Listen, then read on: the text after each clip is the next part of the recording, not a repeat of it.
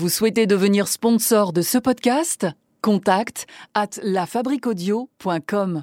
La Fabrique Audio présente La petite histoire. www.lafabriquaudio.com. Salut tout le monde, je suis Florent Mounier et je vous souhaite la bienvenue dans le podcast de la petite histoire, un podcast mixé par Sébastien Gérard. Ça y est, on est de retour. Après une longue période de vacances, c'est reparti avec une nouvelle saison pour la petite histoire, histoire de vous faire vivre les histoires qui nous tiennent à cœur. D'ailleurs, si vous aussi vous avez une envie de petite histoire en particulier, n'hésitez pas à nous le faire savoir.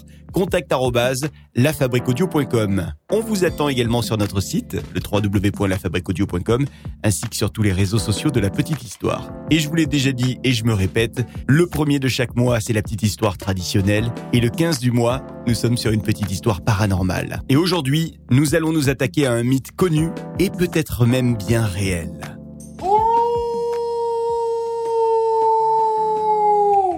Avec ces hurlements, vous avez sans doute deviné de quoi nous allions parler. Évidemment, la star aujourd'hui, c'est le loup-garou, le fameux loup-garou de Londres. Un certain Bill Ramsey. Allez, installez-vous. Direction l'Angleterre dans les années 50. Vous êtes maintenant ici, et quoi qu'il arrive, vous ne pouvez plus reculer. Nous sommes donc à Londres, en 1952 exactement.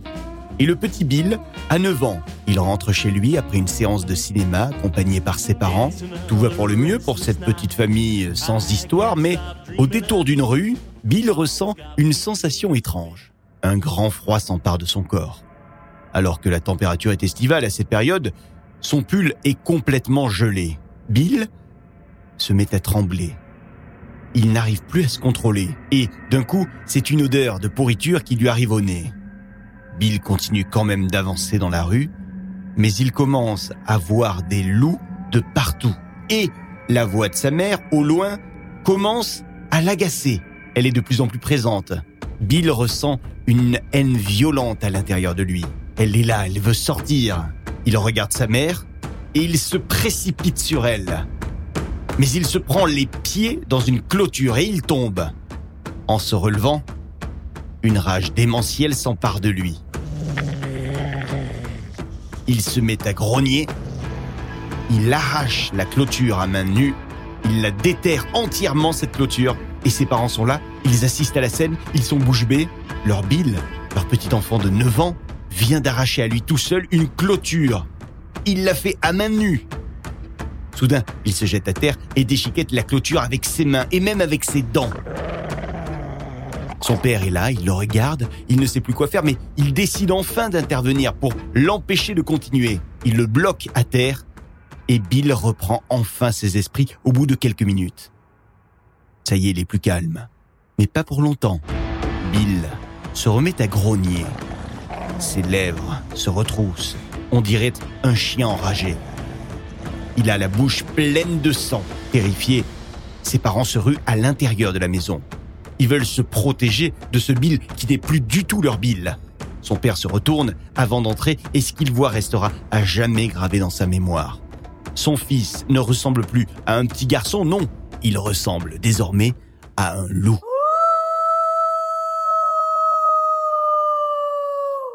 Au bout de quelques minutes, finalement, la crise va s'arrêter et le garçon va reprendre petit à petit ses esprits.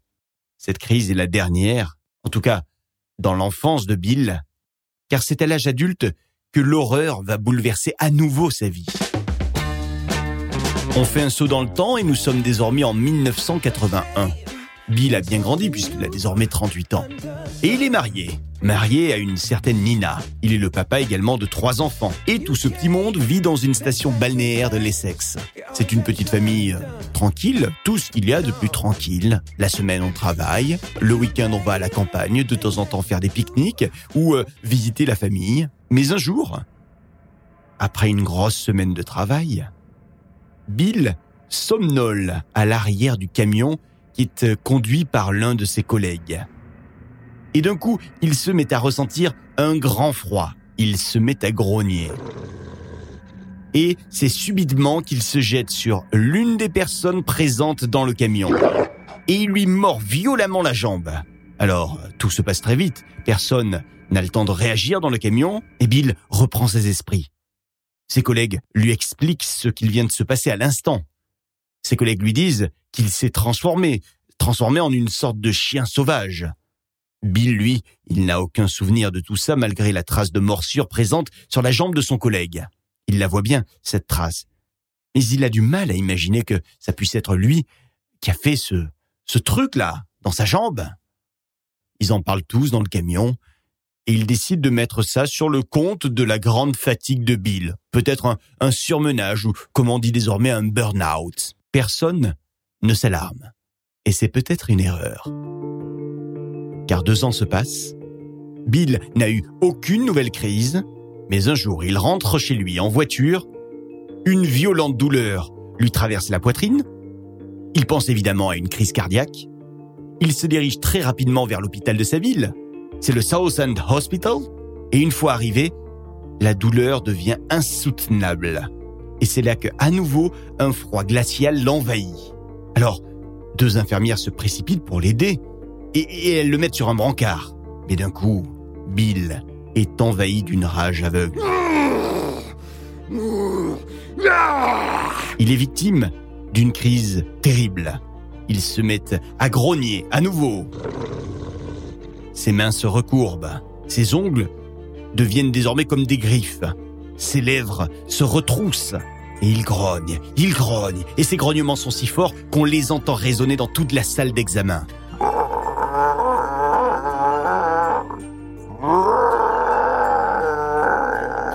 Et soudain, il pousse un cri bestial et terrifiant.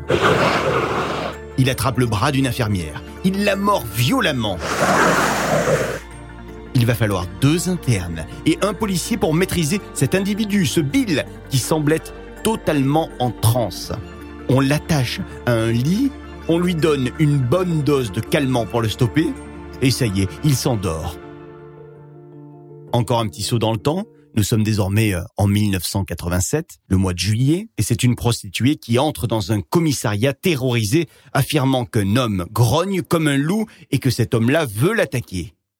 Le sergent qui est présent ce soir-là dans le commissariat, c'est un grand gaillard. Euh, il fait 1m80. Et alors, il va tenter de maîtriser ce fameux loup qui grogne. Oh, ça va être plutôt simple. Il n'est pas si grand que ça. Erreur. Il faut finalement pas moins de six policiers pour arriver à interpeller ce fameux Bill Loup. Alors ça y est, il est en prison, il est derrière euh, les barreaux, et euh, les policiers euh, sont devant sa cage, ils le surveillent, et c'est alors que le loup passe sa tête entre deux barreaux, il passe également un bras par le fenestron, et il attrape l'un des gardiens. Il est foudrage, sa main a l'aspect d'une griffe. Il attrape cette personne, il ne la lâche plus. Le gardien appelle au secours, les policiers qui sont là sont désemparés, alors ils appellent vite les pompiers, ils veulent absolument euh, qu'on lui donne un nouveau calmant à ce loup, et ils veulent surtout décoincer l'homme qui vient de se faire prendre au piège. Ils arrivent finalement à l'endormir, ils scient le fenestron et ils amènent notre Bill à l'hôpital psychiatrique. Quelques heures plus tard, les policiers écrivent leur rapport. Et dans ce rapport, il note bien que Bill n'avait plus rien d'humain lorsque la scène s'est produite. Ils le décrivent comme, je cite, une bête qui ressemble à un loup. On est à l'hôpital et euh, ah ben là-bas les médecins ne savent pas quoi dire. Ils sont bien embêtés. Bill n'a aucun symptôme euh, d'une quelconque maladie mentale. Il va bien. En tout cas, comme ça, il semble aller bien. Alors ils finissent par euh, conclure que c'est un délire qui a été causé par un taux d'alcool trop élevé. Ok. Sauf que ça continue ensuite. La vie de Bill va devenir un véritable enfer. Il va souvent être victime de crises, se mettre à quatre pattes, comme un loup, grogner, hurler. Ses mains vont souvent se transformer en pattes, ses ongles en griffes. Il tente régulièrement de mordre les gens. Bref, il devient totalement incontrôlable. L'histoire commence donc à faire beaucoup de bruit en Angleterre, à Londres, et puis, outre-Atlantique également, aux États-Unis, on parle de cette affaire. Et on dit que Bill serait possédé par l'esprit d'un loup. Et on dit même que le seul moyen de guérir Bill serait qu'il subisse un exorcisme. Bill est sceptique, mais euh, on arrive finalement à le convaincre. le convaincre de venir dans le Connecticut pour rencontrer Monseigneur Richard McKenna. C'est lui qui va se charger de cette cérémonie pour euh, exorciser notre Bill. Nous sommes en 1989. Le 28 juillet 1989. Bill, Bill Ramsey, va subir son premier exorcisme. Nous sommes dans une église. Il y a donc Monseigneur McKenna qui est là. Il y a la femme également de Bill, c'est Nina. Et puis il y a six policiers armés de pistolets tranquillisants, au cas où. Un journaliste est là également. Journaliste et photographe, John Clave. Il a aussi fait le déplacement. Parce que, on sait jamais, la scène pourrait euh, être impressionnante, ça pourrait être intéressant pour les lecteurs. Lorsque Bill pénètre dans l'église, il se sent agité. C'est donc le début de l'exorcisme. On demande à Bill qu'il pénètre dans l'église.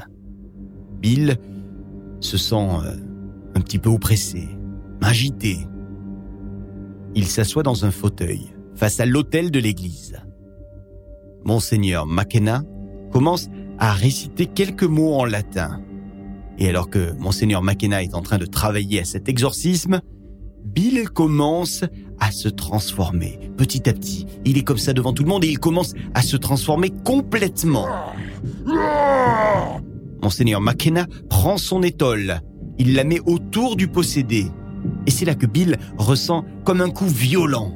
Un coup qui le fait entrer dans une crise terrifiante.